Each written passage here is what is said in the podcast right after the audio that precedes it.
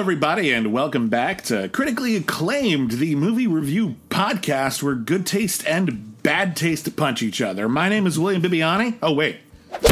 Now, my name is William Bibbiani. I am a critic. Everybody calls me Bibbs. Can't do it without the sound effects. My name is Whitney Seibold. I too am a film critic. I don't have a cool nickname. I'm just a film critic. That's cool enough for me, baby.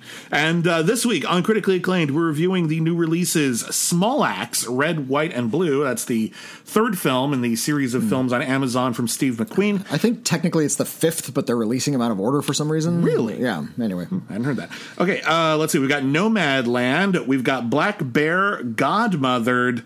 Uh, and of course, uh, on the critically acclaimed streaming club, uh, we're talking about, because our patrons requested it at patreon.com slash critically acclaimed network, the Brian De Palma thriller classic Sisters. And just because I desperately need to talk to someone about this movie, even though it's like a year old, I need to take a minute to talk about the 12 pups of Christmas. Oh, God.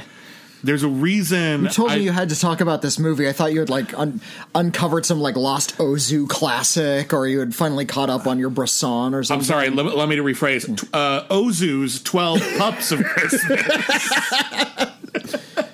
now you're interested. It, it would be called like the Dogs of Late Winter. Okay, uh, before we get going, uh, I do need to make a quick announcement because I mentioned this on Twitter, but I didn't announce it on Patreon or our Facebook page. Um, uh, we didn't put out as many podcasts as we usually do last week. If you hadn't uh, seen our tweet about it, um, 2020 sucks. It's, it's pretty rotten. Uh, it's Like, pretty a lot- bad. lot- A lot, of bad things happening this it's year. bad things are happening all over uh, to everybody. We've had some good news as well, of course, but uh, it just seems to be a tragedy machine. And um, uh, without going into a lot of detail, uh, we we we are dealing with another death in the family. Um, and uh, this is, I think, our third this year, Jeez. and uh, it's it's just been really, really bad, and it hit hit us really out of the blue. And uh, again, I don't want to go into a lot of detail, but it's been a real rough time. So uh, we needed to take a few days uh, to get our bearings, take care of some practical matters, um, and it's still pretty rough going. But I, you know, work helps, and it's nice to have good friends to talk to, to uh, uh, have things to share with. We do consider all of you our friends. So, um, in any case, um, I'm, I'm going to try to, you know, we're, we're going to have a podcast today. We're, gonna- going to have a, we're trying to have a good time on the podcast but you needed today. a, I can, you needed a in- few days to Yeah. to reconnoiter and, emotionally and deal. The whole and family you did. know, So, um, so uh, yeah, we're we're gonna we're gonna have a good time here today. I'm not gonna uh, go into any more detail than that, but um, rough one. So, thank you for your understanding. We I do apologize for not putting out more podcasts. We kept trying to schedule things, and it kept never being a good time. Um, so anyway, let's uh, let's just move on. Let's let's review movies. Let's review movies. And also because of that, unfortunately, uh, Whitney saw once again a lot more movies this week than I did. So let's start with the only new release that we both saw together. Uh, or rather, we both saw on our own laptops. and then came together and talked about uh, uh, simultaneously right now. Let's talk about Small Axe, Red, White, and Blue. Yeah, we've been. There are five small axis films in five weeks, and this is a really exciting cycle of films from filmmaker Steve McQueen. And I've only seen the two of them so far because I still haven't had a chance to go back and rewatch or, or watch for the first time Mangrove. Uh, which was but the first one. It's the longest of the films as well. so I've noticed. Um, I we reviewed Lovers Rock on the last critically acclaimed, and boy, is that one of the best movies of the year. Yeah, and it's really, really terrific. it's such a, a a glorious and joyful and very soulful movie in a way that I I don't see a lot of in Steve McQueen's other work. He can be a somewhat uh, um, somewhat clinical director sometimes. Uh, and it was just absolutely human. And his new film, Red, White, and Blue, isn't quite as what's the word I'm looking for here? Natural. Natural. Yeah, it, it, it- feels like a movie. It's a little bit more orchestrated. In fact, this is his. I said this of Mangrove, but this one even more so feels like the most movie of his movies. Yeah, this is Like it feels like a construct. yeah, this definitely has, you know, in fact, if anything, it just kind of feels like Steve McQueen's riff on Serpico. It's also based on a true story uh, about uh, someone who goes into the police department thinking they're going to do the right thing, only to find out that the police department doesn't really care for that very much. Uh, there some similarities. It's also, again, they're both based on true stories. This is based on the true story. Hold on, I had it in front of me, and now I don't anymore. uh, what is what is the name of the the gentleman this is about, Whitney? Um, It's a um, Leroy Logan was Yeah. the name of the uh, the actual officer who was in uh, the London police, uh, who tried to. With very bright eyes, like we see uh, his childhood at the beginning of the movie, where he's having. Uh, it, it opens very much the same way as uh, uh, the Hate You Give, wherein Yeah. uh, it, it all surrounds a, ta- a talk that a black father is having with his son about how to deal with the police. Yeah, because uh, Leroy, young Leroy, is just standing in front of his school. He's wearing a school uniform and everything. All he's doing is waiting for his dad to pick him up. When two white police officers get out of the car, cost this kid. He's like twelve, maybe. And he, he's they practically like rough him up and take him in just for being black and on the sidewalk. And his dad manages to extricate him from that situation. So he matches the description of a yeah, we know what that means. Uh, Dad, yeah. Uh, Dad is played by Steve uh, Toussaint. I hope I'm pronouncing that right. Toussaint, I think. it's Toussaint? Uh, and he's fantastic in this movie. oh yes. Uh, and uh, yeah, he he's not a fan of the police at all, and he tells his son to stay away from them. Uh, cut to years later, Leroy is a young man now played by John Boyega. Uh, John Boyega is he, he studied science in school. He's actually uh, studying to go into forensic law, and somewhere down the line, he gets it into his head that what the what the what the legal system really needs are more people of color actually on the beat, on the streets, to prevent the kind of racism that he sees from happening, and also to reassure people that the legal system does in fact work for them, even though there is ample evidence to suggest that it does not. this is a film about that. Yeah, very, very This, much this so. is a film about uh, how yeah he, he goes into the police force with uh, optimism and, and bright eyes. Uh, John Boyega is great at, good. at sort of de- depicting the fall from hope. Yeah. uh, like uh, and it's amazing how a young far person he, has. It's amazing how far he gets within because we we follow him from his decision to go into it. His dad really doesn't want him to, Hmm. and they almost have a falling out over it. And, you, and I think in a more conventionally structured film, this would be the kind of thing where they only find some measure of acceptance for each other right at the end. Hmm. And here it happens towards the beginning, but their relationship is still strained. Um, In fact, I really like the my Yeah. favorite thing was the last shot. It's nice. because it, it it does just sort of push you out with this. N- Nothing's really changed here. Yeah, We've it just doesn't end- learned how bad it is. It doesn't end in a big court case that Yeah. like This is resolves not, yeah, not everything. trial of the Chicago Seven or anything yeah, like that. and and again, and and uh, Leroy Logan is actually again, he, this is a real person, and he uh, He founded a, a policemen's union, the um, Yeah. the Black Police Association. yeah, he's he's been on the forefront of trying to make the uh, London Police Department better. Good. But this isn't the story of how he did that, assuming, of course, one could argue that the, the deed is done. This is a story of how he initially went in thinking, I'm going to do this. And for a little bit, it looks like everyone's on board. His superiors are on board. Maybe we're going to. No, no, no, no, no, no. Uh, turns out, actually, a lot of the people he worked with are racist or perfectly okay with working with racists. And he finds out just how absolutely alone he is out there and how much of an uphill struggle this is going to be. And the movie ends long before he makes any meaningful headway. It ends. it- we basically get as far Well, we as him as him going. I guess I'll have to keep at it. Yeah, the- It's kind of as far as this movie gets. It, it's a pretty short film. It's about eighty minutes, and uh, It's, it's a it's a tight eighty minutes though. It doesn't feel too short. no, no. But what I appreciate is uh, this is essentially the first two acts of a more conventional drama. Yeah. where he'd reach sort of this low point, and then the third act would be this big rally where everybody would have it out, and there'd be big fights, and somebody would set something on fire, and all of that schlocky stuff that we see in these kind of big Hollywood melodramas is mercifully absent from Yeah. Red, White, and Blue. And I think if it had been there, it, the movie would have been sort of lying to us and suggesting, Hmm. Yeah. well, the problem's been solved, right? Or- Exactly, Or, we're exactly. addressing it. The, thing uh, Hmm. is, we still haven't. And this, this guy's been doing this for decades. And I, I feel like that's the one daring element of Red, White, and Blue Yeah. of of a drama that is. I, I appreciate his sort of. Uh, uh, ph- photographic, observational, artistic style that Mm-hmm. he's bringing to these fil- these small axe films.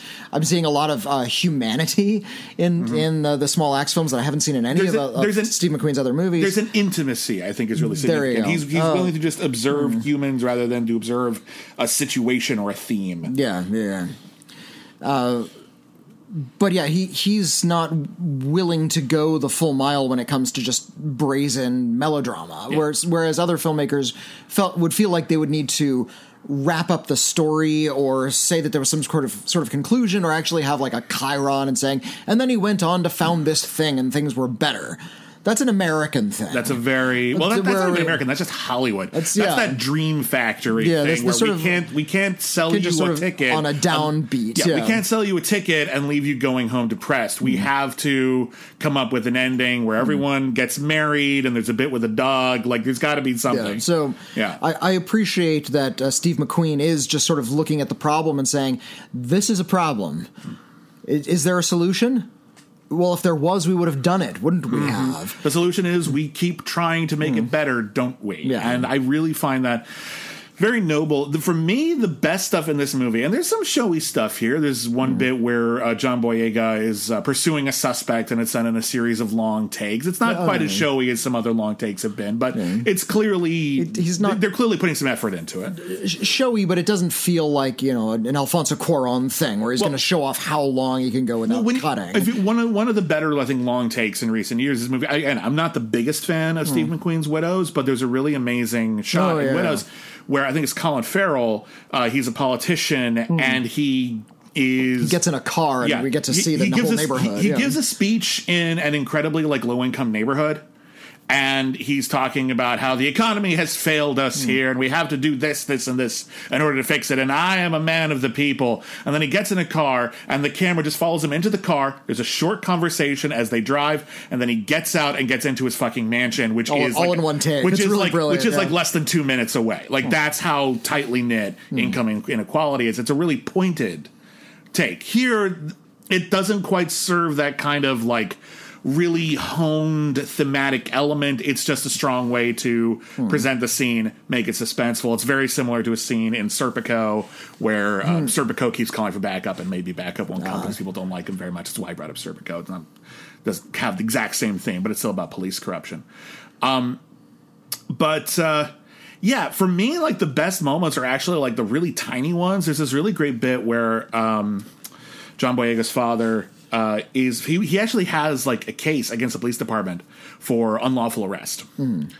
And he's what, ready to go to court. He wants to prove that this that they you know betrayed their oath of office and that they're bad cops. And then the police department realizes they can't win this, so they just drop it. And everyone's like, "So did we win? No, but you didn't lose, and that's the best you're going to get in this racist system." And the dad has to like take a moment in a bathroom just to like look at himself in a mirror and steel himself and deal with just how how powerless he feels.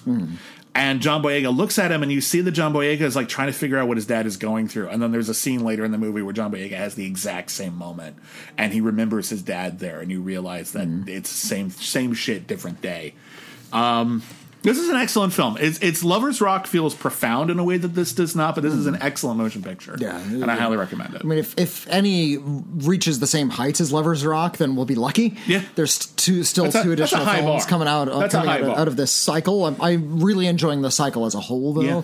and uh, kind of how varied it's been. One was a courtroom drama, one was a police drama, and one was just sort of a slice of life Party film. musical film. Yeah, Yeah, it's great. Um, so yeah, I do need to get back to Mangrove, but in any case, Red, White, and Blue was absolutely worth it. Please go see it; it's really great. It's on Amazon Prime.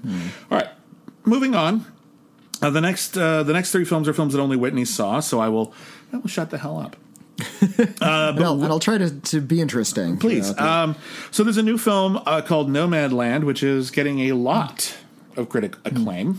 And and uh, as right rightfully so because it's one of the best movies of the year. This is the third feature film from Chloe Zhao, and the first one I've seen. I did not get to see The Rider, which was really highly acclaimed. Uh, and what was her first film? It was um, songs my from my songs my brothers taught songs my brothers taught me. Uh, and she, uh, she rather curiously has been picked up to direct a Marvel movie.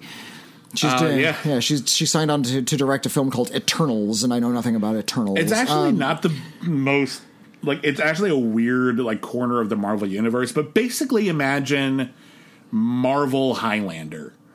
okay. There's this race of people who li- never die, and they're in the Marvel universe, and they have superpowers, and they live kind of off in their own little corner. And you know, Okay. It, it, there's a lot of potential there, but it Well- actually doesn't write itself. It's a weird angle. Well, that kind of makes sense because Nomadland is about people who live off on their own corners. Um, eh, Frances McDormand plays a woman named Fern. Uh, she's a widow. She is at the end of her financial rope. She uh, kind of loses everything, including her home, in the financial collapse. And she falls in, almost in a really natural sort of way, in with a community of American nomads. That is, people who live in buses and in vans, and learns the very, rather slowly and in a very genial sort of fashion, the ins and outs of what it is to live life on the road. And the movie is just about her travails on the road, the people mm-hmm. she meets, uh, how things like dishes become really valuable commodities, how uh, she attends lectures like where to park so you don't get the dreaded knock on the window from the police officer saying you can't park here because these are people who are sleeping in their vans. It is, and it does uh, reveal, explore uh, the very real phenomenon of this entire class of people who live out of their vehicles uh, and just sort of travel from truck stop to truck stop. They get a job, but it's not a career. They're not looking to get up. They're just looking for Yeah. a few bucks so they can buy a That's few more you get by, supplies. So uh, there's scenes of her and uh, one of the people she meets, played uh, played by David Strathairn. Like the two of them are working in a pizzeria in one scene. Uh, there's sort of a romance between she and David Strathairn, but not. Like they actually take turns flirting, but also really resenting each other. And uh, they learn that they do have a support network. Network. Each of them has family that they can go to, but given the shape of the world, the family isn't really in a position to put them up either. And uh, over the course of the film, we get this growing sense of horrific economic injustice that is constantly at work in this country. Sounds like a sounds like a Uh, decent double feature with American Factory. American, I was going to say Into the Wild, but without that kind of self-important, preachy uh, element that Into the Wild had. Into the Wild treated uh, Christopher McCandless, a real person who just sort of left the grid, as this sort of noble soul who took to the land and lived off the land and eschewed, uh, you know, city life. And sure there's you know sort of a, a, a weird fantastical catharsis in the idea of living off the grid and leaving it all behind. That's not what nomadland is about. This is about doing this by necessity and looking at the small attachments that form in this world that needed to be formed out of this economic hardship. Uh, frances mcdormand is bloody incredible Yeah. in, in general yes but in this film in particular Well, I, we always say uh, that though. yeah. like every fucking time she's every other movie she makes, she'll occasionally do a studio thing. She'll show up in a Transformers movie, and you're just like, well, the house payment's got to get paid, and then like, but then she'll, come she'll around. do a, a Transformers film so she can afford to do something like Nomadland. yeah, and every she is. I think it's long since time that we just call her one of the best actors. Just, Just work- working now. Yeah, certainly working today, but just in she- general. Her character is named Fern. If you look at the cast, you'll see that all of the characters are named after the actors who play them. So there is this kind of uh, extemporaneous, almost improv uh, Frances style. to- McDormand's name is Fern Francis. Well, her name is Fern, but all the other like David Ah. David, David Strathairn is named David, and all of the other. Uh, if you look up the cast, all of the other actors are and characters are named the same. Uh, so there is this kind of natural quality, and I think I'm not sure how much of Fern is Frances McDormand, but she is occupying this role in a way that I don't usually see her do. She can put on a good, affected performance. Uh, you'll, even if you look at Fargo, you know she's she's putting on a character in that one. In this one, she's sort of living in a character that I don't think I've seen before. Uh, she has a very honest, very earthy quality to uh, to her performance that I, I just really gets under your skin. Um, it's it's it's just great. It's Okay. just such a great does it, film. Does it, let me ask you a question because, and, and again, I only saw a couple of minutes of this, so I'm not going to pretend I have any meaning, anything meaningful to contribute. Mm. And of course, I will watch it in its entirety when I get the chance, when Mm. you know life allows. Um, is this movie just? Because I got the impression it was this is a very subtle film. Hmm. Does it have the big emotional highs, or is it going to be uh, uh, a more subdued experience that we can expect? Uh, It's definitely subdued, um, Okay. and I, and from what I understand, this is like I said, this is my first Chloe Zhao film. But I, from what I understand, this is the way she works. Okay. the the action doesn't really climax. There's sort of gentle emotional crests and troughs throughout, and there is uh, eventually a confrontation, but that's not. That kind of puts a button on the theme of the movie, but that's not where the story is supposed I, thi- to go. I think it's fascinating to me just how easy it is in your head Hmm. to imagine like the Chris Columbus comedy version of this. yeah, we had it. It was called Forrest Gump. I was going to say RV, but okay. Oh, oh, well, yeah. R, I didn't see RV, but yeah. I think, uh, but regardless, like it's easy to romanticize this kind of like, yeah, well, the economy sucks, but road trip movie, Yeah, we'll those just- are fun, right? We'll just go on a road trip, and oh It'll be no, a, a raccoon got into our apricot fruit leathers. It's like, sh- shut up, you bougie asshole. yeah, this this does not put any kind of romance on this. It treats it as a, a very real life, and it, but it also doesn't put pity on it. Hmm. It's not something to be. Uh, you know, handled with kid gloves. Chloe Zhao is going in there, looking at it, and saying, "These are people." Yeah. they and in uh, in a very Hirokazu Koreeda sort of way, she seems to be really interested in uh, people who have been essentially discarded Yeah. uh, by the economic system, uh, by society, and who are seen as uh, vagabonds. And yeah, Frances McDormand does get a great speech near the end of the movie where she talks about how uh, you know the economic system has made it impossible to be permanent anymore. So Yeah. the only real choice is to if you're not making a real amount nomad. of money, yeah, you, you yeah. you're not making any money whatsoever. And, you're, and- and you're- how- even if you're in one place, and yeah, how horrible, just horrible and limiting that is. So uh, it's it's so deftly handled, and Frances McDormand is so good. Uh, it really, really, really, really, really uh, touched me. Okay. Uh, well, sounds beautiful. Uh, is Black Bear that good? Black Bear is a little bit of an odd animal. Okay. Uh, Black Bear is sort of a two-hander. It's two movies in one. Uh, it starts with Aubrey Plaza, who plays a young film director who is renting space in a remote cabin from a young couple who have set up their home uh, in order to be like an artist's retreat. And they, they have in their minds that you know artists are going to come here and will will sort of feed off of their spilled over artistic energy. Um, the uh, the couple is played by Christopher Abbott and Sarah Gadon. Uh, it's the third film this year I've seen Sarah Gadon in, uh, and she's pregnant.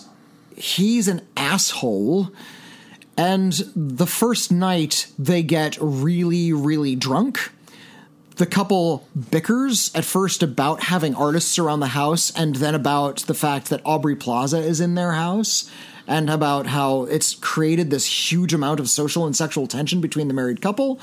Meanwhile, Aubrey Plaza is a little bit baffled by all of this uh, drama that she's found herself in and finds that she can't really extricate herself from it because of the way she communicates. She says things, yeah, I've- I guess I'm just hard to read. I've, I get that a lot, and in that sort of sarcastic Aubrey Plaza sort of way. And that action climaxes in a really dramatic way. And that's about 30 minutes into the movie. Oh, so we're good. Then- and we're good to go, everybody. Thank then- you so much for going home. Well, and then the film cuts off, it restarts, and this time Aubrey Plaza is an actress in a movie set at that cabin. Sarah Gadon is her co-star, and the it, the man who was previously Sarah Gadon's husband is now her husband and the director of the film. And it's Okay. and it becomes this drama about how Sarah Gadon and the director are actually secretly conspiring to make Aubrey Plaza's life harder and make it look like they're having an affair even though they're not.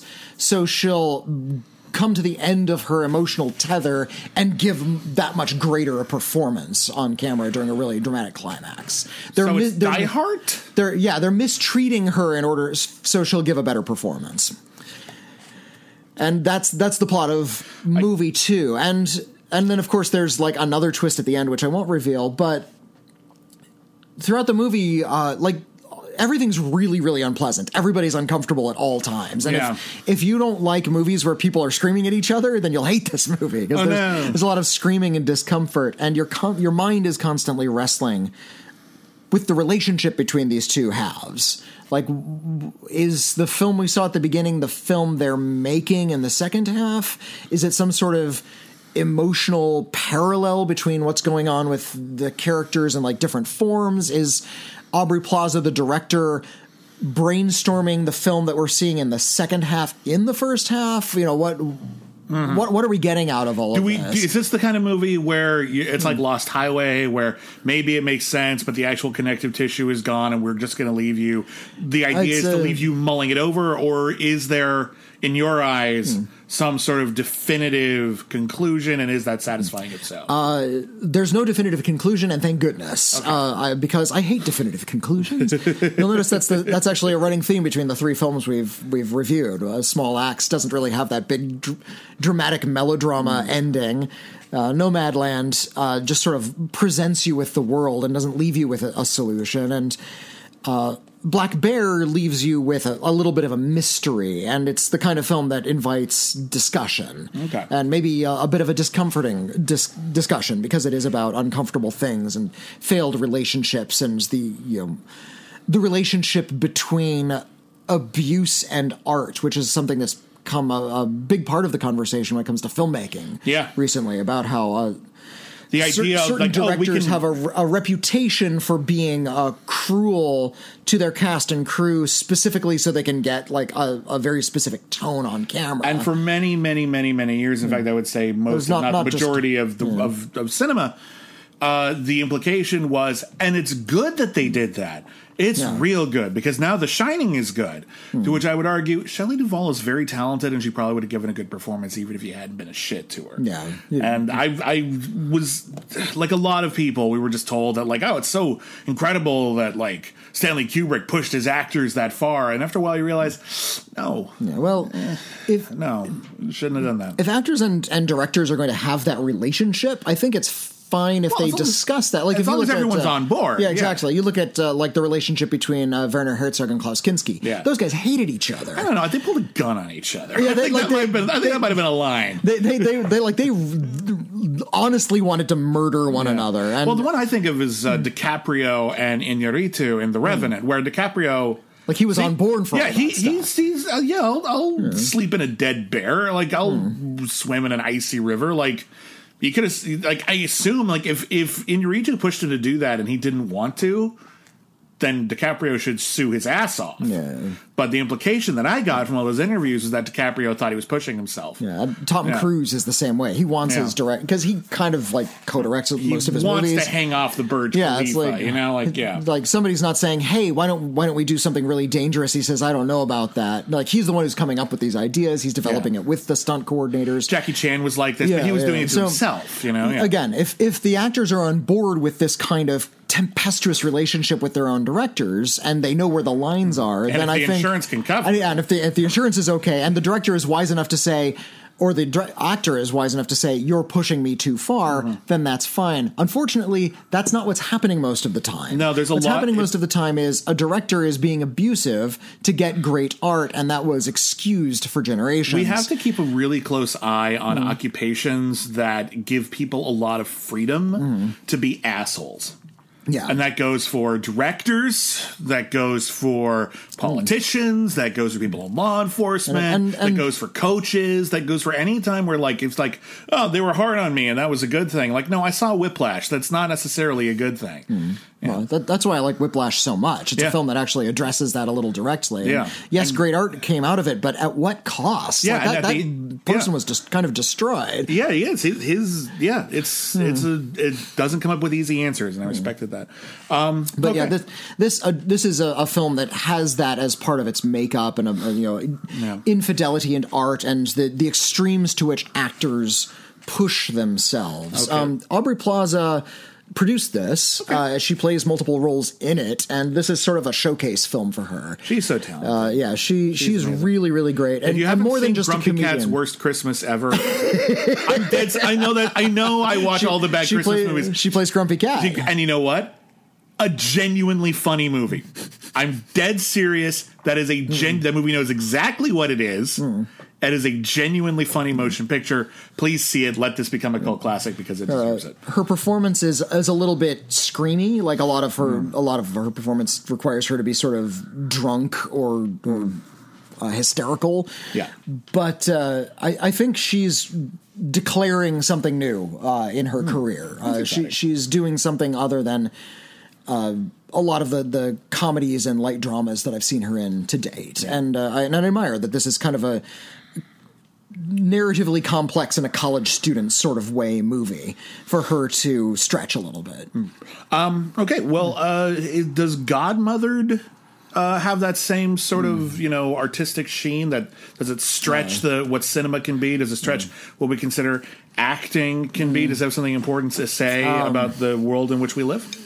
No, Okay, I thought it was setting up for a better joke than that. Godmother sucks. Um, I, I really wanted to see this one because I actually really like Jillian Bell. yeah, Jillian Bell Bell's really yeah, funny. Jillian Bell, and this this seems like the kind of uh, vehicle that that she could bring something to. This is a uh, sort of a riff on that movie Enchanted with Amy Adams, uh, whereas it's it's another attempt at Disney trying to deconstruct their own mythos. Deconstructing their own mythos is part of their mythos now. Yeah. uh, they've been doing it since the 90s. Oh no, now now our princesses are empowered now. Yeah, they've been empowered for as long as they've been unempowered. What what do you got next for me, Disney? Um Godmothered is on Disney Plus. I think it was one of the films that was meant to be released theatrically, but they just sort of put it on their mm-hmm. service. And the premise is there is a Hogwarts like school for fairy godmothers in a mystical kingdom on another dimension somewhere. Okay, so this would be like the the counterpoint to the Tooth Fairy, where Julie Andrews runs the Tooth Fairy uh, uh, business. Uh, it's funny that you should mention that because the fairy godmother industry is crashing. They're all in danger of becoming tooth fairies. okay, that's kind of fun. Yeah. Uh, the, that's, reason, that's that's kind of fun. the reason the fairy godmother industry is crashing in this universe is because nobody believes in happy endings anymore. Uh, Jillian Bell, who has never been a fairy godmother before and is eager to prove herself, goes to the big uh, fairy godmother wishing room where they keep a lot of letters from young girls who wish for happily ever after endings. Yeah. Finds one that has long been neglected. Takes it through a magical portal into modern day Boston. Modern day Boston looks nothing like the real world. It looks like a set. Everything is clean and sanitized. If you're going to juxtapose the real world with the fairy world, make the real world kind of grimy. Enchanted almost got this right. I think in the Happy did- Working song, When they, they, got like closest. yeah, the cleaning yeah. stuff in the kitchen. Yeah, there's a little bit of that. Yeah. Yeah, like there's there's actual filth in Well, that it's also movie. about Not those much, worlds but like colliding, and how as soon as Amy Adams shows up in the real New York, the real New York starts like at least around her Yeah. becoming a little bit more fantastical. People can actually find themselves in musical numbers, that kind of thing. Um, so it goes both ways. I Yeah. guess is my point. But she she tracks down the young girl who wrote this fairy godmother letter when she was young. Uh, turns out now she's grown up. She's Isla Fisher. Isla Fisher has lost her husband in an accident and has uh, grown with three children and is trying to raise them on her own. She works in a, for a news local rinky-dink news operation, and her boss keeps on insisting on if it bleeds, it leads type stories, and she's starting to roll with that. So you can see that her soul is burning away. And Jillian Bell comes comes in here saying, I'm here to give you your happily ever after. I have real magic powers. She turns her dumpy little hovel into a, a Disney theme park looking house. She turns her dog into a piglet. In the one funny gag, uh, there's there's like one or two good laughs in this movie where uh, she has a, a like a, a woodland critter helper who is a raccoon and the raccoon is clearly still a little feral, so it's like sweeping the floor, and then we'll like start chewing on shit, and that's Okay, that's that, that's kind of funny. Yeah. Uh, the arc is getting her to believe in true love again, and there's this cute guy at her news office that she has to be set up with, but the fairy godmother character doesn't understand how things work in the modern world. So she turns uh, Isla Fisher into like fairy tale princesses with big ball gowns and stuff. I'm not exactly what era they were all supposed to be trained for. Clearly, they're all just going to enter the film Cinderella. It seems to me like the way you're describing it, and again, I didn't see this one, so correct me if I'm wrong. The way you're describing it, it doesn't sound like they're actually training to be fairy godmothers. It sounds like they're training to perpetuate the Disney idea of fairy tales, the old fashioned original Disney idea of fairy tales, not the modern uh, sort of, you know, subverted one. version, yeah. But like the idea that the old fashioned fairy tale fantasy of happy ever after and magic princes and all this stuff uh, that fantasy that specific fantasy is dying so they're living it sounds like they would be living in like this sort of timeless theme park Yeah. and what we're really trying to do is rescue the theme park More, more or less. More It's- or it less. sounds I kinda self-serving. I was, I was actually thinking while I was watching this movie that the Jillian Bell character is a metaphor for Disney. Yeah. And how they are constantly trying to shove fairy tales down our throats, and how they need to come to terms themselves with the idea that true love might look like something a little bit different. yeah the, the- The problem is the true love they find at the end of the movie is family. oh so it's the end of frozen again Yeah. okay So, i mean that yeah but um, That's a, again, that, and this is, this goes into what Frozen is all about. Oh, we're subverting so much. Well, you're not really, but Yeah. That little, it's, a that it's it's less about the marriage between the prince and the princess, and more about a reconciliation between two sisters. It is about the family, right And that's that's daring as far as these big Disney animated features go. A part of me wants to see this exact premise as like an R-rated Sundance comedy. Yeah, yeah, you know, where, like- where the, the fairy godmother lands and everybody's cussing and it's Yeah. all like really profane.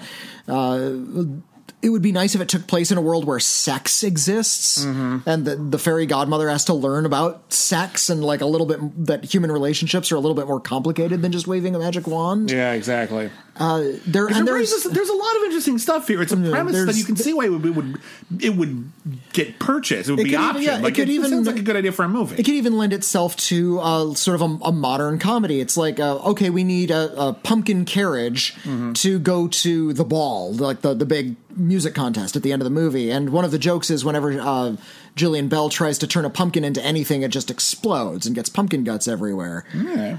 So why not like, oh no, well I found like, and here's some good product placement. I found a Pringles can, and we're going to turn that into a coach.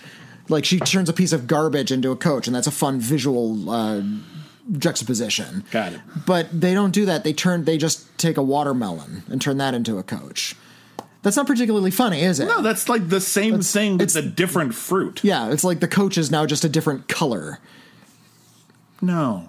And she turns a cat into a horse and you'd think oh this would be a great like tim burton thing where they the horse is like this weird alley cat monster that's dragging this Yeah. piece of garbage Or at least, coach, the, or at least know? the horse though would be like behaving like a cat. yeah it's You no know, just it's just a flying horse they don't like there's they don't do anything with the comedy jillian bell is trying her hardest to be this broad funny character but the film itself is so artificial and broad Mm. that she's not standing out she's actually being tamped down by this material Jillian Bell need like she has Brittany runs a marathon, which is very very good, Very good. and she's really good in it. But she And needs she's always more, like the best part of any ensemble that Yeah, she's and in. she Yeah. she's really really hilarious. Please see Twenty Two Jump Street, Yeah. uh, where she just steals the whole show in Yeah. that movie. Or even something like Fist Fight, where she's just mm-hmm. like, "Hey, listen, this this isn't very good. Would you mind coming in and just saying some unbelievable shit mm. and just help us get through this movie?" And she'd be like, "Yeah, okay." yeah, And she does, and she's yeah, briefly Ji- funny. She's also a horrifying human human being who should not mm. be a teacher at all in that movie. But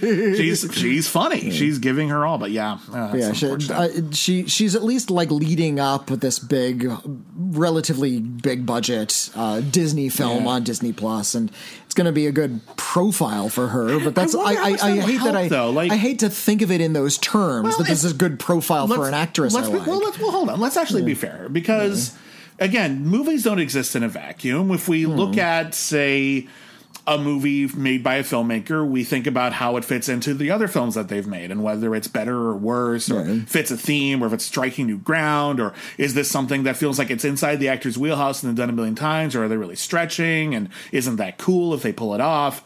Um, so I think if we like an actor and we see a movie that maybe isn't the greatest movie ever, but we do see it as at the very least this actor got a showcase, that's not the most unreasonable observation. And I do find it really disappointing though that I feel like there was a lot of that this year. There were going to be a lot of movies this year that were going to be a lot of, for example, women filmmakers who are getting an opportunity to direct blockbusters.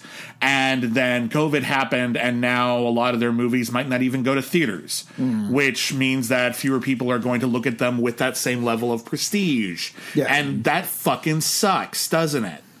And I just think, you know, raise awareness of cool people wherever you can. And if the movie ain't great, the movie ain't great, but at least Jillian Bell is good. I mean, she like I good said, as she she's she's trying, but it's not good material for her. Well, speaking of not good material, um, okay, so as I said, it's been a rough week. And we hit a point. We hit a point of critical mass in this house where we're just like, we we we, we got to put on a Christmas movie. We got to put on any stupid Christmas movie. And we looked for classics. Guess what? Not a lot of them are on streaming right now. So we were sort of stuck and we went to Hulu. Uh-huh. And Hulu has a giant Christmas section with movies that have the exact same title. For example, they had the 12 Dogs of Christmas. We didn't mm. watch that one. We watched the 12 Pups of Christmas. Different movies, completely unrelated. Bless them. Okay. 12 Pups of Christmas is a Christmas movie know, th- there's- directed by a serial killer. There's no rule that you have to watch. Again, I refer you to my description of this movie. It is a Christmas movie directed by a serial killer. Um, you watch a Christmas movie and from Hallmark or even Lifetime sometimes, all these like really low budget Christmas movies, and you realize that they're just good natured and bright. And they don't have to be good. Why? Because they're good natured and bright. And that's all you want. You just want something in the background while you make cookies or have coffee or something. You're just looking for the cinematic equivalent of a Yule log. That isn't just a video of a I was Yule about to say they have video No, Yule logs. I've seen all the Yule logs. They have nothing to surprise me anymore. Hmm. So you watch a Hallmark movie, or you watch a Lifetime movie, or watch one of those things, and they're the same movie over and over again. Hmm.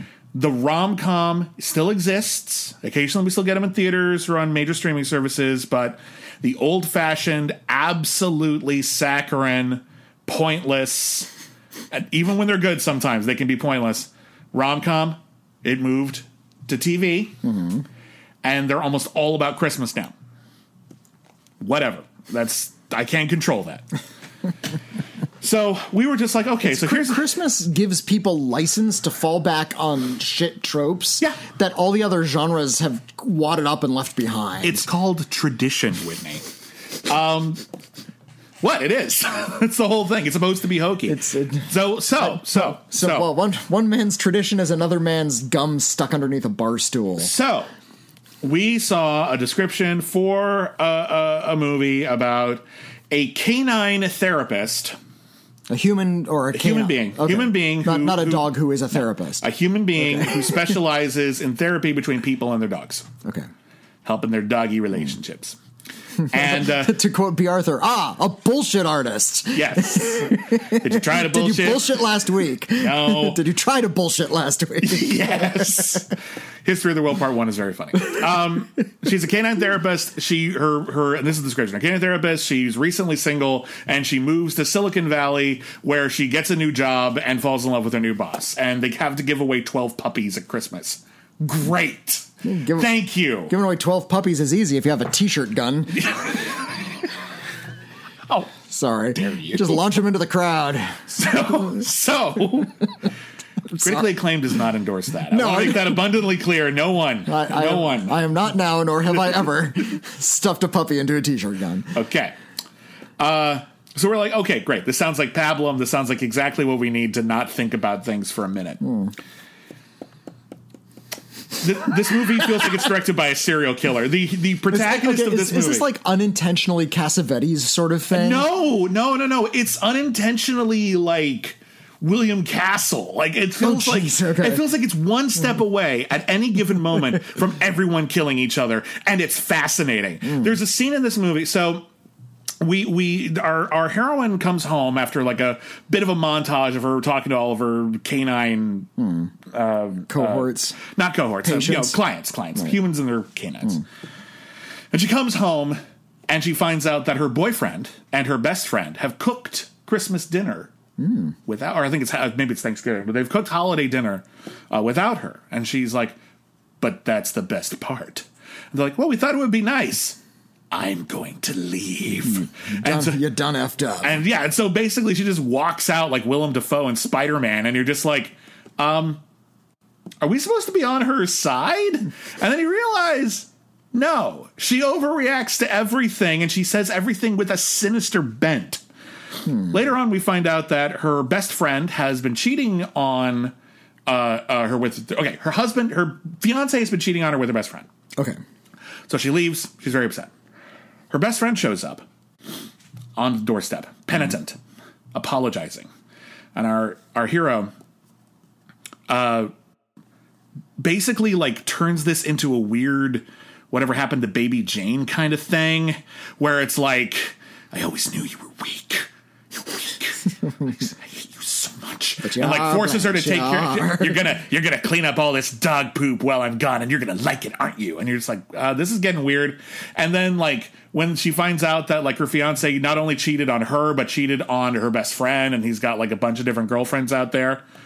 There's a quiet moment where a protagonist thinks and says, "We have to kidnap him. We're going to kidnap him. We're going to tie him to a bed." and we're going to tattoo on his forehead, I am a cheater. Beat me up.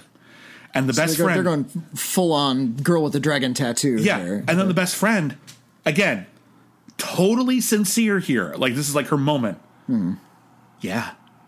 Yeah, I want to do that. and that's when our protagonist has this moment. Our protagonist has this moment where she's just like, oh my God, I was joking. Are you. Are you serious? And you realize this is the moment in the serial killer story where like two serial killers are going to team up, but they're feeling each other out. Like I, mean, I brought it up as a joke, but like no, it couldn't possibly un- unless you're serious. Are you? Because I was just. Hmm. Should we should we invest in like big tarps of plastic or should we? No, no, we were kidding. We were kidding. Of Just course, we were kidding. But of course, if we were to do it, yeah, it's super creepy. It like promotes stalking. It turns out that like this lady was only hired by this company because like hmm. the sister thought she'd be the perfect romantic interest for her brother who owns it. Hmm. And so she engineered these entire events and she like invites her to parties where she forces her to call everyone family hmm. and it's super fucking weird. Everyone is icy and horrible. There are two big climaxes to this movie. One in which uh, the the dog therapist has to give a speech to potential investors, and this is a company that sells like dog trackers, like if you lose your dog. She has to give a big speech to potential investors. Uh, she has to. She gives like a big speech. She says it goes great, and then ten minutes later, their interpreter comes in and they didn't understand a word she said. That sounds almost like a funny scene. That happens entirely off camera. Like, also what? happens entirely off camera is the scene where it turns out that the uh, male lead, the her boss in the film, uh, had met and reconciled with his father. We didn't even know they were estranged. And now dad's going to invest in the company and everything's fine. What? I didn't know you could do that. I did not know you could do that. And so, out of curiosity, because we're sort of fascinated by this writer director, Michael Feifer. okay. Michael Feifer tell is tell an, me about Michael. Feifer. Michael Feifer is. I'm fascinated by Michael Feifer. And again, this is neither positive nor negative. Where Just it- look at their look at their look at their film pedigree. If, no pun intended, because it's 12 pups. Look at that. This, this guy's got an amazing IMDb page. I'm going to list to you some titles. And he, he directed like five movies this year. Okay. So, amongst the films on his filmography, Double Kidnapped, My Daughter's Psycho Friend. Those are like Hallmark kind of movies. And if, Hallmark, Hallmark doesn't do scare films. Or That's Lifetime. But Life- I don't. Excuse me, Lifetime scare film. I don't know if they're all in Lifetime. Uh, My Stepfather's Secret. Who's stalking me? Dangerous Matrimony. Deadly Lessons. Twelve Pups of Christmas. A Woman Deceived. Inspired to Kill. A Killer Walks Among Us. Merry Christmas. 16 and Missing. His Secret Family. Uh, it sounds like Deadly Daycare. The Nightmare Nanny. The Dog Who Saved the Holidays. And it turns out he got his like one of his first like waves of films where he did a series of films. Uh, Ed Gein, The Butcher of Plainfield, Chicago Massacre, Richard Speck, BTK, Boston Strangler, The Untold Story, and Drifter, Henry Lee Lucas, and Bundy, A Legacy of Evil. So again, I haven't watched all these movies. We Okay, sought out now, one- I, now I want to see the Twelve Pups of Christmas. because I feels like he's it, it- he's so fascinating to me. And we watched another Christmas movie he did, wondering if it was going to be as weird. And so we ended up picking up a film called Christmas with the Andersons, which came out in 2016. It happened to be on Tubi.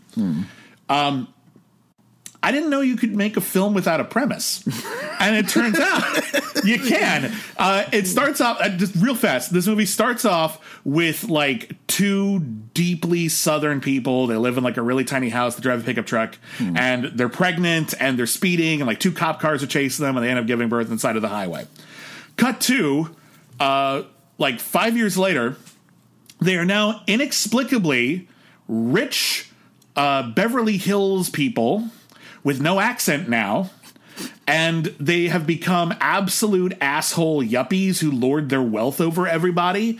And now their jerkiness might lead to their comeuppance, except it doesn't really. Hmm.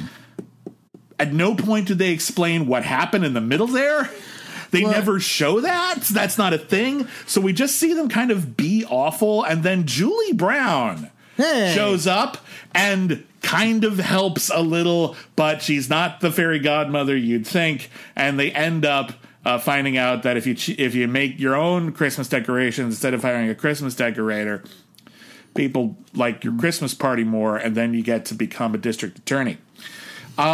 Okay, you're describing the career of like David DeCoteau. It's Like- a really exciting career to discover, and I'm going to watch all of these movies.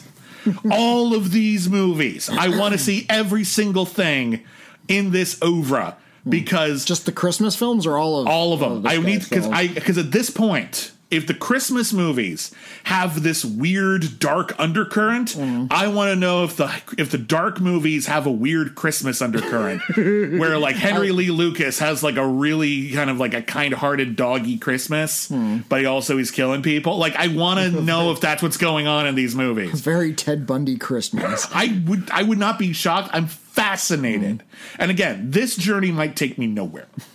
I might see a couple of movies and realize this isn't that You interesting. seem but to have I, found a path, and you're going to follow it. I, it's it's just this weird thing where every I, I you don't do this anymore, where you stumble across something. Hmm. So often because we live in the like the streaming world, we're going off of what's popular on social media right now, what's trending, or what we're looking for. right. And so just accidentally stumbling across something, just with a general, I'm looking for a Christmas thing, done. Accidentally stumble across something and finding out that it's, whether or not it's good, it's fascinating. I kind of missed that. And this was an odd adventure. And it's so odd, I'm not going to review the 12 Pups of Christmas because it doesn't really belong on a film review scale. Hmm. Like we review our movies, and we're gonna do it in a second on a scale of C minus to C plus, where C is average, C minus is below average. We don't recommend it, or it's quite bad, and C plus is above average, where we do recommend it, or it's quite good. Um, I, th- I don't think this movie belongs on that scale. I don't know where it is. It's off to the side somewhere. Like it gets like a like um like a like a like a hashtag. like that's what I have to give this. I don't understand this. It's an odd motion picture, and I think it deserves to be seen. Um, I was trying to find a way to like find like a like a, like a clip of that one scene where they talk about kidnapping a guy all serious and like just show that in a vacuum and then like guess the title of this movie because you wouldn't guess it's 12 Pups of Christmas. 12 pups of Christmas. Fascinating. Fascinating stuff. Uh, Whitney, on the critically acclaimed scale, let's do some movie reviews. Usually rate them. How does Godmother, uh, how is Godmothered, Godmothered. uh, how does that rate? Uh, that's a C minus. There, Ah. There's there's not uh, any in, enough self awareness or wit uh, or uh, good laughs to really recommend it. It's just sort of bland and blank. That's a shame. Uh, Black Bear. Black Bear is a high C. Okay. Um, I'm. It's it's an- a fascinating experiment. There's a lot of good performances in it. It its thesis is unclear. I might have to ruminate a little bit and see if it dissipates or if I actually find myself thinking about it a lot. Okay, fair enough. Uh, Nomadland. Uh, big ol' C plus. I loved No Man La- Nomadland. I think it's one of the best films. Well, I will year. definitely get back around to it as soon as I possibly can. And then finally, Small Axe, uh, Red, White, and Blue. This is a C plus. It's not as unqualified as C plus uh, as I was with Lovers Rock, which I just think is transcendent. But this is an excellent, observant, wisely written and acted motion picture, and I do highly recommend it. Yeah, I, I agree on on all fronts. I think uh, I think Steve McQueen is doing something important and impactful, but subtly Yeah. with Red, White, and Blue, and I, I really admire what he did. So yeah, it's a C plus. Uh, you know who's not subtle? Brian, Brian De Palma. Brian De Palma. Welcome to the critically acclaimed streaming club, where once again, uh, while everything is out of theaters, Whitney and I are taking an opportunity every week to catch up on a movie on a streaming service that one or both of us haven't seen, and that is always chosen by poll over at our Patreon page, Patreon.com/slash Critically Acclaimed Network. This week, it was all films on the Criterion Channel, and because Whitney, we we always pick two films each to go on the poll. Whitney was on a bit of a losing streak where just like it had been a few weeks since something he picked was on the poll. So he got to pick everything on the poll. Hmm. I have actually seen Sisters before. It had been a while, but I had seen Sisters before. I was actually a little surprised to find out that Whitney hadn't seen this one because it seemed like it would be right up his alley. Uh, Whitney, before we delve into the movie Sisters, talk a little bit about hmm. Brian De Palma because he's a big name, but it's been a while since he's been a prominent hmm. figure in the industry making big movies people are talking about a um, lot. He's uh, what was his last feature film? Um, I want to say it was that was- um, Noomi Rapace film, wasn't it? it was called Passion. Yeah, it was a, another was le- lesbian. No, he did a movie Domino last year, which was really bad. I did not see Domino. Domino is a really quite bad movie, but Brian De Palma is a very whirling dervish filmmaker, so there are some like cool shots. Like he does like a whole scene that's like an attempted assassination with a drone in that movie, which is kind of interesting. Okay. There's an interesting bit where in that movie where uh, there are uh, terrorists and they're you know going on like shooting sprees and it's all horrible. And uh, but uh, they've put cameras on like the like the eyeglasses or something of their of their killers. And now they have to edit the footage and there's long conversations about how to edit the footage and you can That- tell that like very De Palma. that's Yeah. very De Palma Uh, De, Like- De Palma's uh, he likes to use split screens and special editing and obfuscation. What he does is, uh, I guess, what his greatest strength as a filmmaker and like kind of his signature style is that he takes the idea that films are acts of voyeurism and kind of turns that back on the audience a little bit. There's a lot of watching and being caught in the act in De Palma movies. Uh, he very and of course he got a lot of cribbed that very heavily and openly from Alfred Hitchcock. In fact, the, yeah. quite a lot of his movies, not all, but mm-hmm. a lot of his movies owe a lot to Alfred Hitchcock. Mm. And the ones that don't owe a lot to filmmakers like Alfred Hitchcock. like, I, he directed the first Mission mm. Impossible uh, film in the 90s, not the movie they did in the 60s, but the one in the 90s. And there's that scene everyone knows and copies where Tom Cruise is like dangling from the ceiling, mm. and everyone's like, oh, yeah, it's this iconic bit from Mission Impossible. Uh, De Palma got that from Topkapi. He, he did. It's he a great did, heist yeah. movie. It's I I hadn't seen uh, that movie for many many years until after I'd seen Mission Impossible, and then I watched it and I'm just like, okay, yeah, Brian De Palma saw this movie. Jesus He- Christ, he's he a he's a very very derivative filmmaker, but I think he brings a, a kind of lurid energy to a lot of his films. He puts a lot of queer energy into his films, Yeah. uh, and he did a film version of The Black Dahlia. It's not good, but there's a lesbian song and dance number right in the middle with K.D. Lang. It's like, That's oh cool. wait, this is this part's fun. Well, he, he has a tendency to Uh, to directly borrow, hmm. if not steal, uh, filmmaking techniques that people are familiar with or tropes that people are familiar with from other filmmakers. But to his credit, he rarely, if ever, just does them. Yeah, he usually make- finds a different way to do them or a different context or a different meaning. And so even though he's calling his shots in a very upfront way, in a way that like Quentin Tarantino does, for example, um, he is at least at his best trying to transform them into a new thing. Yeah, yeah, and Yeah. not always with great success. Uh, his his first, um, the film of his earliest film that we still really talk about, like people don't really talk about Hi Mom too much. It's a pity; it's a good movie, but. Yeah. Uh, uh, I will only go so far to defend Phantom of the Paradise. I know it's a favorite of yours. Uh, I love that movie, but it's a weird film in his filmography. but he did Carrie back in 1976, and that was a, a big hit, and that one's still watched today. He, Uh, he did made another movie in 1976 that's really good called Obsession, uh, which stars William Devane um, and Jean-Pierre Bujold's in that one. yeah, and John Lithgow, who worked with uh, De Palma multiple times. He played a hitman in the movie Blowout, which is one of De Palma's best movies, mm. and he's the leading role in Raising Cain, which is an mm. amazing motion picture.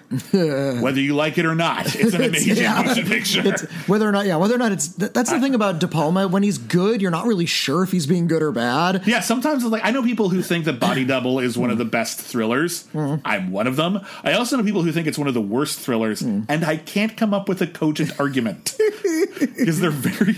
there's the line is blurred in Yeah, De Palma and you, Land. could, you could even say that about you know some of his more acclaimed films like Scarface. Uh, or, or even some of his crappy films like Snake Eyes, which is not a good movie, but holy shit, the opening shot in Snake Eyes Yeah, is he- one of the most incredible things ever. He's shooting the heck out of that thing. It's, Yeah. yeah, there's a mystery in a, in a at a boxing arena, so it follows all these characters, and there's a drone, and they have to get footage from the drone. Yeah, Yeah. this idea that there's eyes everywhere is Yeah. a big theme in, in De Palma's movies. He's made some garbage, Yes. like bad. Like he made Bonfire of the Vanities. I Yeah. hate Bonfire. of the I've actually never seen it, but I've heard the legend. Yeah, he made Snake Eyes. He made the Mission to Mars movie and Mission Impossible. Like these, these were studio for hire gigs that he's not putting a lot of, of energy into. But then he also made Femme Fatale, which I think is one of his better movies. I'm just not a in fan, general. but that's yeah. another one where I feel like on a different day that would be my body double. I would see that one before body double, and I'd like it more than body double. Uh, he's also made uh, uh, the Untouchables, which I think is one of the great cop movies. And even even though it's bullshit, it's the worst history ever, but it's But- great. and it and it feels like nothing like De Palma. It's like this big slick Hollywood production feels like yeah, this big kind of proper biopic. Yeah. And, and it was directed by De Palma and it was scripted by David Mamet. Yeah. It's like, what are these people doing making this big sort of mainstream ac- cop action movie? Uh, he directed in 1976. He directed Carrie, which was the first feature film ever adapted from a Stephen King novel, Hmm. and he directed the hell out of that movie. That movie's still really great.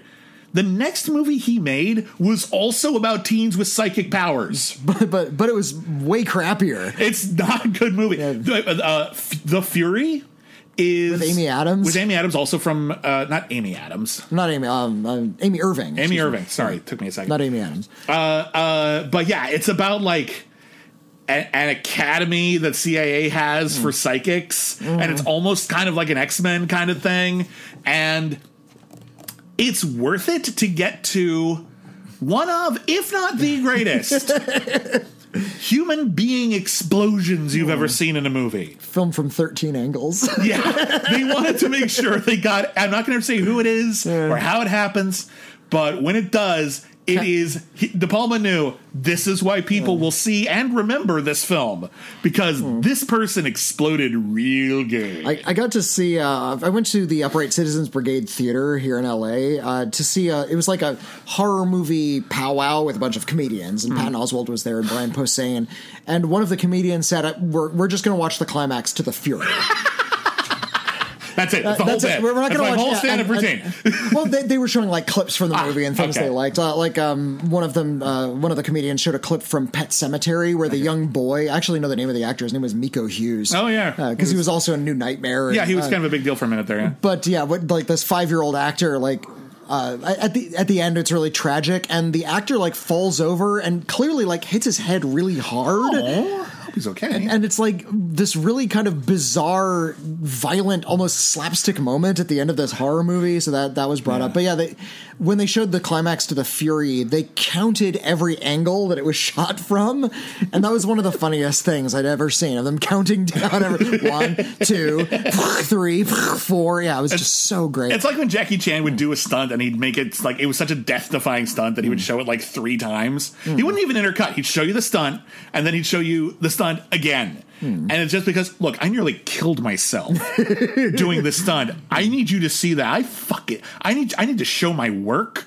Like I just solved the math equation from the beginning of Good Will Hunting. I'm showing my work.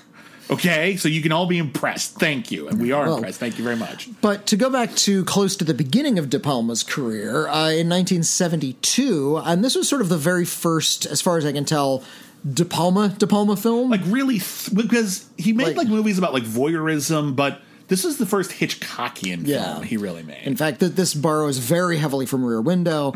Uh, he made others. he made Sisters. Uh, this is my first time seeing Sisters. It's available on the Criterion Channel. it's also available on HBO Max uh, if you don't have Criterion.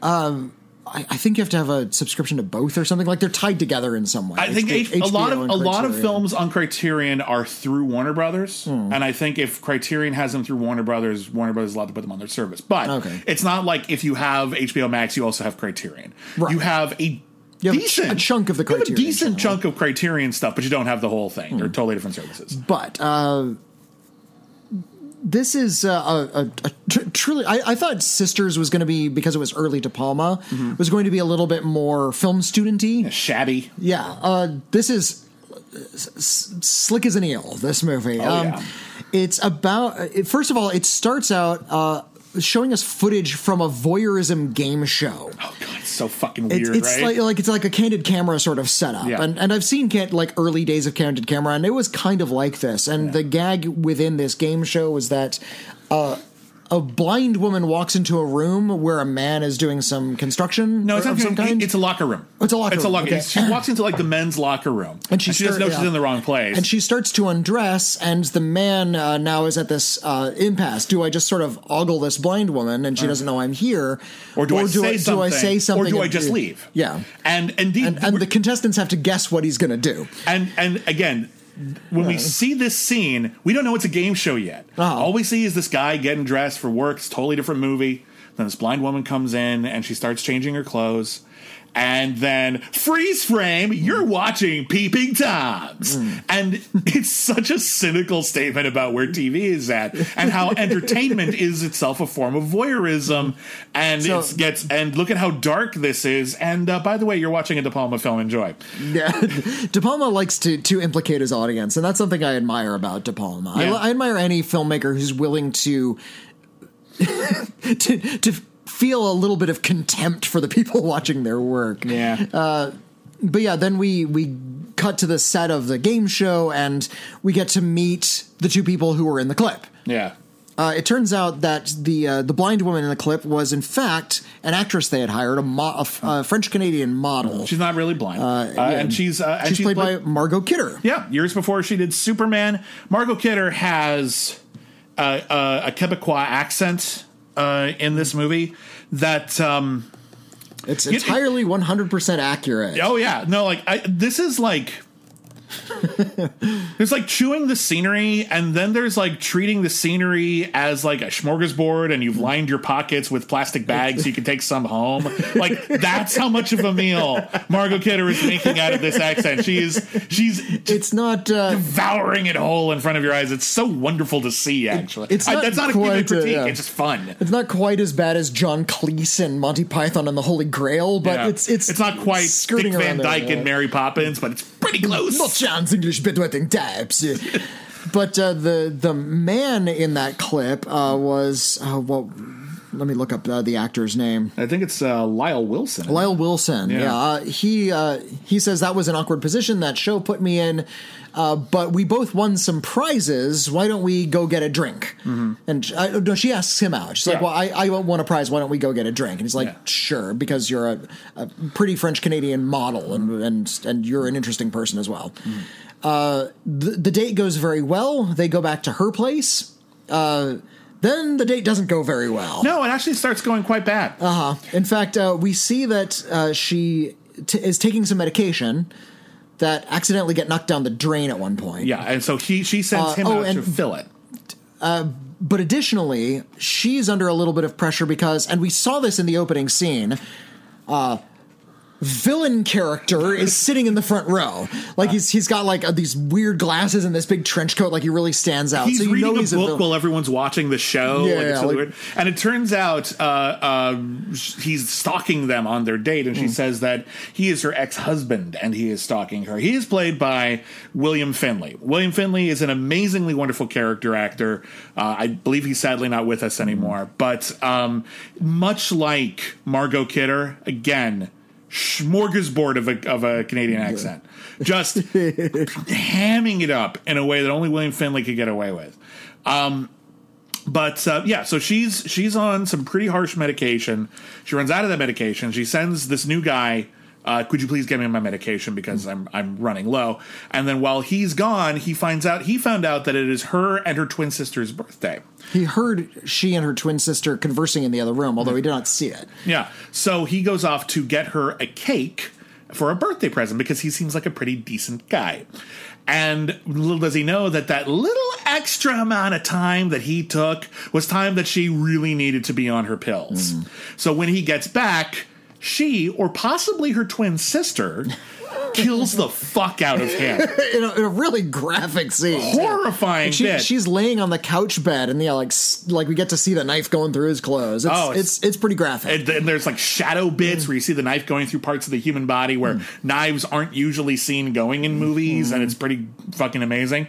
And at this point, and we're about like the movie's like 90, 98 minutes. We're about a third of the way into the movie. We get to meet our protagonist. this and this this is so psycho. This, This is like, Psycho. De Palma yeah. did this a bunch of times. Dressed to Kill works out like this, where you think you're following one character, turns out nope, that is not the protagonist at all. Hmm. we haven't even met our protagonist yet. Uh, there is a, a, a news reporter played by Uh, Jennifer Salt. yeah, uh, she plays a character named Grace, and she lives across the way, and she happens to witness the murder victim trying to like call for help through the window, like wave a bloody hand. Problem is, when she calls the cops, she had written an expose on police corruption, and they do not want to help. so it takes her forever to get the cops to go over there, and by that time, By the way, it- Margot Kidder and William Finley are, have have been in the process of disposing the body. Yeah, they're like cleaning out. Like he goes in and says, "Oh no, what did you do?" And they yeah they roll up the body and there's blood stains everywhere. And and we'd see a split screen Oh, in, yeah. in this really virtuosically filmed scene of the actual timing of movements of both parties Uh-huh. as uh, Jennifer Salt tries to get the cops up to the room. While they're frantically cleaning up all of the blood and getting everything ready for the cops, and we get to see them pass in the split Mm-hmm. screen. It's really, really cool. split screen is something that it's it's a big trick that a lot of people aren't super fond of because because it is a trick. It feels like a trick. well it isn't it isn't it isn't because if you think about it that's all editing often is we call it parallel editing when things are happening at the same time in multiple places like the ending of most Star Wars movies work like this where okay so uh, Anakin Skywalker is shooting a bunch of droids up in space meanwhile Padme is uh, you know attacking the big temple and Jar Jar Binks is on the battlefield with more droids and the Jedi are fighting Darth Maul and all these things are intercut so that it feels like they're happening at the same time. Split screen allows you to simply show those things happening at exactly the same time. Often, parallel editing allows us to create a situation in which time doesn't actually function correctly, hmm. and things take more time than they should, or less time than they should. If you ever, if you want to completely blow your mind, watch the uh, the Two Towers and Return of the King, hmm. and realize that what Frodo and Sam are going through in like the two like the end of like Lord of the Rings is happening over the course of like one day hmm. and everything else in the movie is happening over the course of many days. Mm. It- you don't think about it, but then you realize, yeah, they just went up to that rock and they fought they- that spider and then they went to the thing. That doesn't take as long as everything else did. It's called time compression. That's the, Yeah. the, the film jargon for But when you when you split screen, that's not an option. You're seeing these things happen simultaneously, and De Palma uses it really smartly here because again, we have someone who is clearly here to solve the crime, catch the killers, or or killer. Who who knows at this point?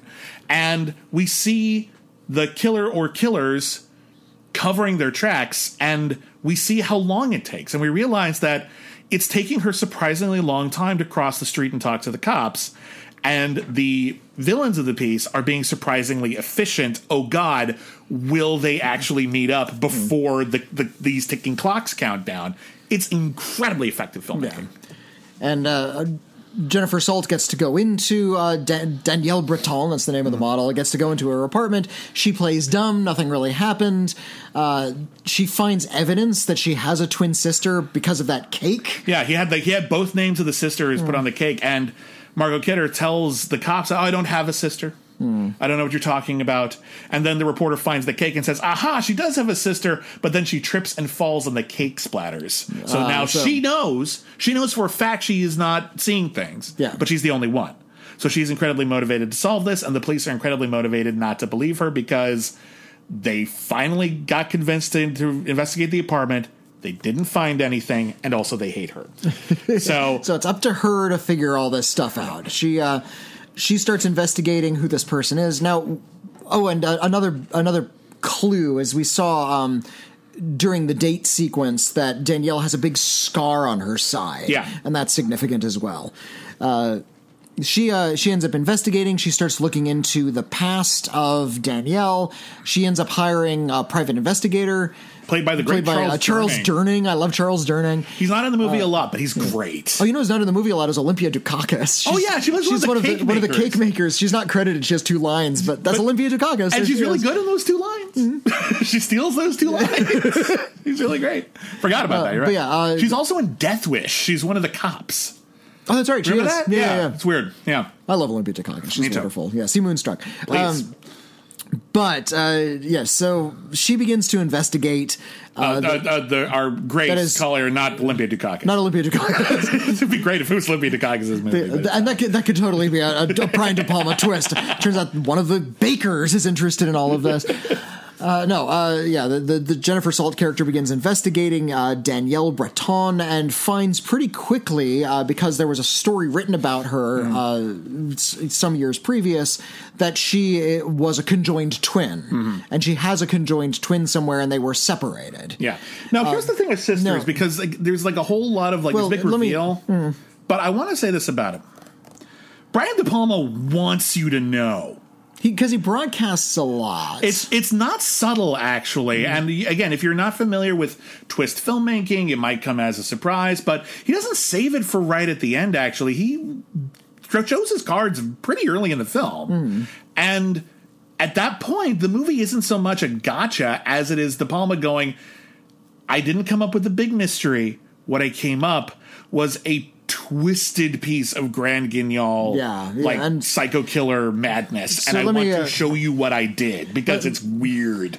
Uh, I, I don't want to reveal too much more because I actually think you should see this movie, and there's some like really weird shit that goes down uh, near Yeah. the end of the movie. Yeah. Um, needless to say, the Jennifer Salt character uh, in her investigation finds herself in a pretty twisted, inex- inextricable situation where she's locked in a mental hospital. Mm-hmm. Yeah. and uh, and she's being psychologically tortured by silent filmmaking, essentially. Uh, and a very clever. I'll say this right now. They they come up with maybe the most ingenious way to show the flashbacks of Margot Kidder having a conjoined identical twin, and not having Margot Kidder be in it twice. Yeah, They come up with a brilliant because basically you can tell that on some level this is a budgetary thing, but also it works and it's amazing. They do do the split screen thing a few times, and you can like see the seam in the film. Like it's pretty obvious They're- effect. Yeah, but that's why they only do it a couple of times so that they I do. can sell it. Yeah. I, I do want to uh, give a minor disclaimer, uh, and I think we all know this, but it's worth repeating.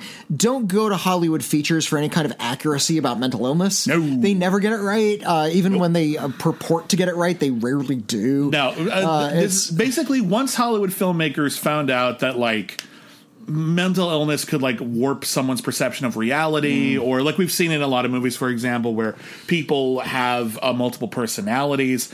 Hollywood, all Hollywood could think to do with that was, oh, they might be serial killers, and like Yeah, that's yeah. all. Every bit of mental illness It's is a- to some Hollywood screenwriters is an excuse So to if, tell a murder mystery. if you've heard uh, of a, of a certain uh, men, uh, mental illness or uh, mental affliction and you've only ever have seen it in Hollywood thrillers, you got the wrong version. Yes. Period. It's Silence of the just Lambs wrong. is an egregious perpetrator of. Exactly. An Uh, and- egregious perpetrator. and and the Silence of the Lambs was so stylish and so and Mm. so dark and so dour that a lot of people thought, oh, they must be taking the uh, the realism of the psychology Yeah. uh, with like a little bit of heft to it when they really weren't. No, they were really, they no. were doing what they were doing in Sisters, which is, and you use the term grand guignol. They're trying to tell this gigantic, lurid. Uh, horror thriller essentially and on that level, And- it's amazing. exactly It's amazing. and but they're still again, doing it always with a grain of salt. they're still doing it to this day. Look at a film like Split. Yeah. There's no psychological realism to something like Split. It's a superhero movie. I spent most of Split really angry, actually, at their Mm. treatment of mental health issues and how they were turning basically mental health issues into the like origin of supervillain. yeah. Mm. And, and it wasn't until the end, and now we know because Glass came out that it was all connected to the superhero universe. Where I'm like, okay, the fact that you've put this in a superhero universe makes it a little bit more palatable because it goes it's, from it's kind of fantastical now. it goes yeah. from being this and, and it's still fucked up and if it's to turn up to you i totally get it and that's Hmm. perfectly valid but when you put it in the context of allegory Hmm. which is where a lot of superhero stories live you get a little bit more leeway Hmm. but when you don't do that until the end of the movie you might get through most of the movie kind of gritting your teeth a little and going this is incredibly well made but i'm really mad right now Hmm. Um, De Palma, I don't think has ever been super concerned with actual psychology. No, um, he's done some no, no, amazing no, no. movies uh, that deal with Well, uh, villains with mental health issues. Raising Cain is another one where it's absolutely brilliant and probably the worst possible psychology you could possibly have on the topic. Um, Sisters doesn't really delve into it that much because it's all about medical villainy in a way. It's all about manipulation. Hmm. Well, and, and it and it does treat like conjoined twins as something kind of freaky and uh, Yeah, um, and that, that's in a very offensive term, and it should not have been a thing. And they Yeah, even refer to the refer to them by their um, you know crappier, the the, the dated term is Siamese twins, yeah, uh, which was dated uh, and offensive. Dated and offensive and incorrect. In fact, Yeah. uh, the the term uh, sprang up from the famous conjoined twins Chang and Eng, who were Chinese. They weren't from Thailand. Yeah. they weren't Siamese. Yeah. Uh, but that that was was a all fucked up. misnomer that somehow stuck uh, Yeah. to to describe conjoined twins. So, they, don't, like- they didn't even say conjoined. Yeah. So sisters, sisters there's is a the lot kind of of- movie where blunt, insensitive language, but Yeah. it's a blunt film that's set in this kind of gigantic, overwrought universe. I will say this: unlike something like Silence of the Lambs, which has this air of technical uh, craft to it, um, this sort of austerity. Um, Sisters is there's nothing austere about it. Sisters is uh, lurid and junky, but it's as splendidly crafted as that can get. Um, so again, if that's a turn off to you and you, you don't think that sounds like something you would dig, fine, totally valid critique. But if you get on the film's wavelength, this is a wonderfully twisted horror movie Yeah, yeah. with gorgeously over the top performances, incredible virtuosic camera work. Um, there's a bit at the end, which again, we're not going to talk too much about the end, but there's a part of the ending that doesn't go where you think it's going to go at all. Hmm. Like you, even if you're ahead of the movie, and it's easy to be, but even if you're ahead of the movie, I doubt you'll guess where everything ends up. Yeah. And I was very, very pleased with just how mean it felt. I felt like it felt like a like a cruel joke. Yeah. had been played on the audience, maybe the characters. I don't want to give too much away, but it feels like a cruel joke has been played. And boy, is that fascinating! And I can't imagine other movies ending with like nowadays with that level of viciousness. yeah, yeah. Um, it's incredible. it, it's it's yeah, it is incredible, and uh, I admire the the filmmakers who are willing to just go balls to the wall Mm. the way De Palma does. Uh, I very different filmmaker, but I feel like Spike Lee does uh, has a similar approach to filmmaking. Yeah, he doesn't. Why- He doesn't hide his film, his Yeah. Hmm. cinematic influences, or his hell. Do the right thing has a speech from Night of the Hunter. They just lifted the whole speech. He doesn't pretend, and you know what? He gets away with it because he does it well. So there are some filmmakers who can deal with these sort of big, broad movements and can sh- shout at the audience Mm-hmm. and really broadcast that these things are just cinema. It's big Yeah. and it's There's an- artificial and an it's okay. And this, and. I think De Palma is really embracing that kind of lurid artificiality, calling attention to the reason we go to a lot of these movies. Yeah. Now we're critics. We like to be highfalutin. We like to talk about how films generate empathy and how mm. they enter the human heart in this really important, salient way, that they are a living dream form of the modern age. Uh, at the same time, we like to see people fucking and getting stabbed. There's a there, that's a that's a big reason why we go to the movies. There's, listen, people people enjoy. Listen, cinema is an incredibly powerful art form that has the power to teach, to uh, expand our horizons, to expand our consciousness, but it's also entertainment. And the entertainment that we get from watching superheroes beat up each other in a PG thirteen way is one form of entertainment. right. Violence done well, not just for its own sake, but done well, can be incredibly entertaining. Absolutely. Sex can be incredibly entertaining. Now, two people having a conversation in a car Yeah. can be incredibly entertaining. It's we want to be captivated, and Brian De Palma, I think, even in his even in some of his more quote unquote respectable movies like The Untouchables, he makes no apologies for wanting to get in your face and say, "You enjoy this now," and I'm like, "Okay, fine, just show me Kevin Costner riding a horse on a bridge." With a shotgun above his Yeah, head. 'cause Yeah. it's fucking awesome. I love The Untouchables so much. Is that what's your favorite Brian De Palma movie? Uh, it's kind of it's a tough call. Um, Yeah. I, I go back to Femme Fatale just because I think it's underrated. Um, Yeah. It's it's sort of this um, lesbian heist amnesia thriller that so might be a dream or not. It's yeah, such a weird it's, film. Uh, it, it is really bizarre. That one ta like knocks you for a loop a little bit. Yeah. Uh, Rebecca Romijn's best performance. oh, easily, yeah. and uh, Antonio Banderas doing Something. I, I don't know what he's doing. He's he's doing something. He's doing it.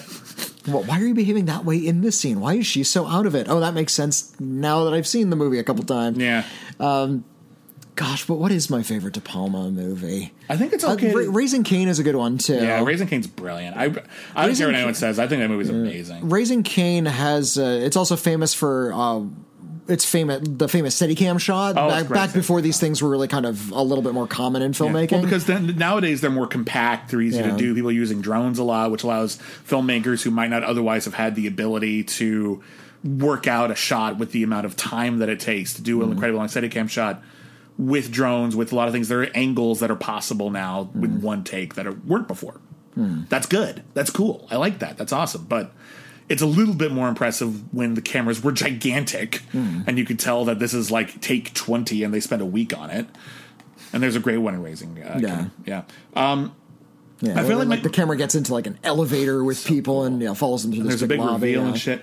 Um, I think my favorite is The Untouchables, but I think my favorite De Palma movie Uh-huh. because the, the Untouchables feels like De Palma doing Hollywood Hmm. better than Hollywood was doing itself, by the way. But um, uh, is it Body Double? It might be Body Double. Body Double's Hmm. pretty fucking amazing. Body Double is so lurid and twisted and I haven't seen Body uncanny. Double. Oh, you haven't? Oh, now that's a Rear Window knockoff without shame. without Yeah. shame, that movie. I've seen Carrie. I've seen The Yeah. Fury. I've seen Blowout. I like Blowout. Blowout's awesome. yeah, Scarface is uh, that, is what it is. That movie's a party. Um, but Um, I've never seen Casualties of War. I heard that's really good. It's de- uh, depressing. Well, it's a Vietnam movie, so yeah, Yeah. it's depressing. Uh, yeah, and I've seen Bonfire of the Vanities. Yeah. hated Bonfire of the Vanities. It's Mission Impossible is quite underrated. I feel. I think the, the, the newer movies get more credit for doing the crazier stunts, but I think Mission Impossible is really good. Well, I, I remember a lot of people being uh, uh, upset with Mission Impossible for how like terse it is. Like they were expecting something a little bit more actiony, and that one's a little bit more about It was a spy movie. yeah pressure and sneaking around. It ends with an amazing action sequence. I don't know what everyone hell's problem is. I think people's because actual, the amazing action sequence is bizarre and stupid. I love it's it, a though. helicopter chase through the channel. yes, that's amazing. No, I think a lot of people were mad at it because I remember at the time Mission Impossible came out, it had only been like 20, 25 years since the show was off the air, Mm-hmm. and they kind of spit on the show a little bit. it would be they, like they killed the team right. At they the killed the the team movie, and they made one of the heroes on the show the bad guy and nowadays people be pissed Yeah. if you did that like imagine if They, like they rebooted Star Trek, and it turns out Spock was the villain, yeah and it's canon and you're like and wait they killed what? off the rest of the cast. and like, then everyone embraced it and no one cared and i'm like wait no i actually have an issue with that no one cares anymore it was 20 years ago but time yeah time doesn't matter to us anymore it's the 90s I would so be, be. I would have been so impressed if they re- like. I like Star Trek a lot. If they like had rebooted it and they had the balls to just kill off the cast. yeah It's like, and Like- we're going to introduce all of these people. Oh, look, and there's Bone. Bones died.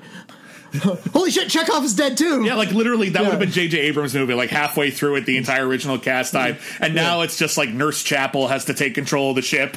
Yeah. like it's all these little things. Oh, Bailey is now mm. second in command. Curse you, Bailey! Do you know how to use a bat'leth? Well, I do now. I love how Because Spock is banging, he's breaking through the door to the bridge. I love how we managed to make a conversation about Brian De Palma's sisters about Star About Star Trek, yay, we did it again. that? Finish your drink. Okay, so that is Sisters. Sisters is great. Sisters Um, is great. I'm, I'm, It's very I'm glad I it's finally very got weird, to see it. but it's really, really great, and I highly recommend it. I'm glad it held up. I hadn't seen it in about 20 years, so I'm glad it held up. Um, so yeah, that is critically acclaimed for this week. Thank everybody for listening. Uh, we'll be back next week with reviews of more movies. Dang it, more of them. There's another small axe coming out, Yep, definitely going to see that. and probably other stuff as well. I didn't. I didn't look it up. And other films as well. Uh, but we got more stuff. You know us. We'll watch as many things as we can. Uh, and uh, yeah, and of course, uh, we have a Patreon, patreon.com slash critically acclaimed network, where you can vote for future uh, uh, streaming clubs and other uh, episodes of our shows as well. Next week, uh, the poll was for 1980s action movies on Amazon Prime. And it's interesting because this is actually a bit of a blind spot for Whitney. He didn't grow up with a lot of the action movies that the rest of us did. He was watching comedies at the time. Uh, when I was watching movies, yeah, I was getting Yeah. comedies It- from the it- local video store. you, you didn't have that like you know that geeky upbringing as a kid. You were geeking out Yeah. about Mel Brooks and stuff. So Oh, yeah. so there's some fun stuff that Whitney hadn't seen. There's a few things I hadn't seen as well. The winner of the poll, and I'm I'm really glad it won. It looked like it wasn't going to, and then Mm-hmm. it rallied. Uh, is the fantasy film Dragon Slayer. Starring Peter MacNicol, the uh, Janosz from Ghostbusters 2, Very good actor. as a sorcerer's apprentice who has to fight a dragon when the sorcerer dies. It has, and I stand by this, the single coolest dragon in movie history. Easily Okay. the coolest to this day. I know you've seen some cool CGI dragons. The dragon is called Vermithrax Pejorative, which is easily the coolest dragon name anyone has ever conceived of. and if nothing else, you should check out this movie just for the old stop motion visual effects, which are incredible. So we're gonna be doing that next week. We're also on the Twitters. We're at, at Critic Acclaim. I'm at Lane Bibbiani. I'm at Whitney Seibold. Uh, and of course, you can write into our uh, letters show. Our show is called We've Got Mail. The email address is letters at criticallyacclaimed.net. If you want to talk about anything we discussed on this episode, anything we didn't discuss on this episode, you want to talk to us about stuff that you like, stuff that you don't like, recommendations or not, things, hmm. stuff that you do. We can read that on stuff that you do. we can read that on We've Got hmm. Mail. I'm running out of energy. Whitney uh, hmm. gave me an incredibly caffeinated beverage, and I'm starting to crash a little bit. Drink, drink more. Oh, God, so delicious. Whitney, take us out on our on our weekly catchphrase. Well, what is our weekly catchphrase? Never forget everyone's a critic. Yeah, never forget. Everyone's a critic. I wanna go to the midnight show. I'm sorry, what?